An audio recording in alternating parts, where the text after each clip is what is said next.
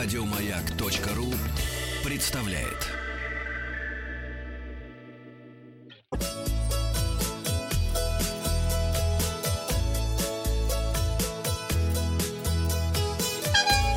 Роза Ветров. Здравствуйте. С вами Павел Картаев. Здравствуйте, Павел. Это правильно. Передача для любителей путешествовать. Вчера мы с вами познакомились с голой путешественницей Рэйчел Фицпатрик. Я спросил, как вы относитесь к увлечению Рэйчел. сорок шесть процентов, сорок шесть целых восемьдесят три сотых процента наших слушателей сказали, что это не увлечение, а срамота. Сегодня вас ждет новый опрос, но сначала о своем путешествии нам расскажет Евгений Женин из Санкт-Петербурга. Он пишет нам: июнь две тысячи восемнадцатого. Абхазия. Гагра.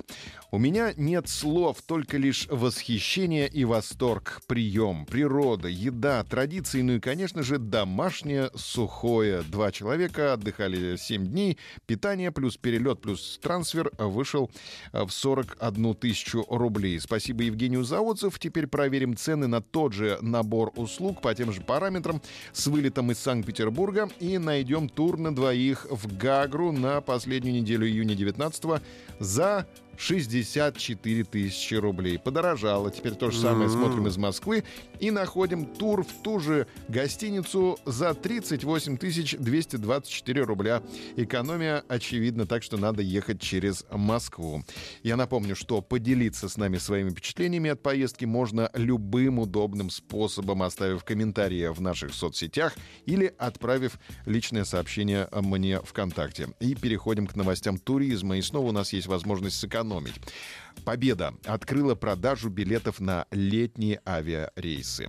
Авиакомпания «Победа» приступила к первому этапу продаж билетов на летнем, по летнему расписанию. Сезон продлится с тридцать первого марта до двадцать шестого октября.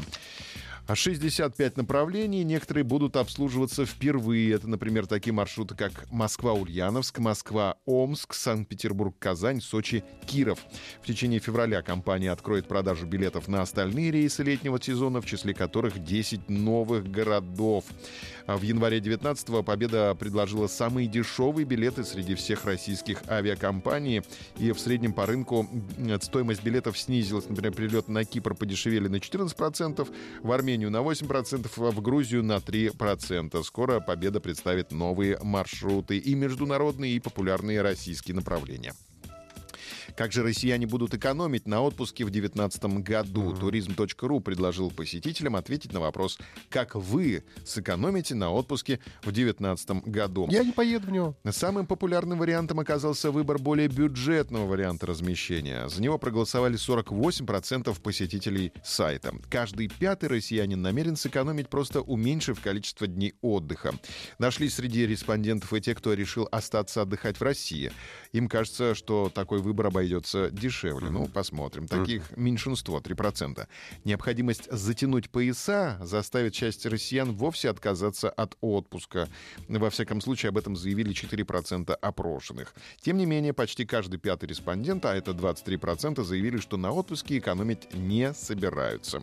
Это были результаты опроса портала туризм точка ру, а мы хотим узнать, на чем будете экономить. Вы зайдите прямо сейчас в нашу группу ВКонтакте, группа «Маяка», и выберите свой вариант ответа. А мы завтра посмотрим результаты и сравним. Эксперты рассказали, как найти выгодные авиабилеты. Несколько лайфхаков, несколько трюков вашему вниманию.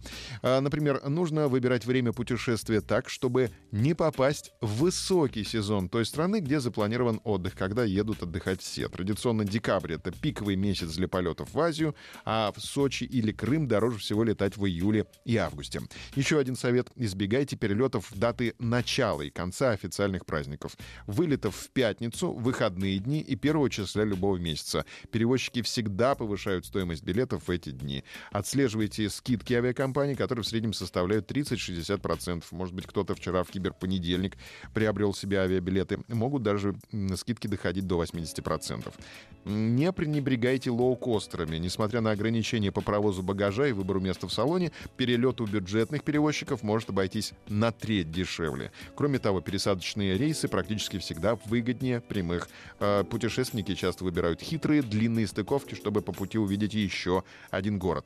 Если нужно сэкономить на проживании, стоит поселиться в хостеле. Это выгодно и даже полезно. Соседи из других стран могут рассказать об интересных местах для посещений. Я, да, искал комната. Койка в комнате на восемь человек. Отличный вариант, да. Отличный. Что мы все о деньгах да о деньгах.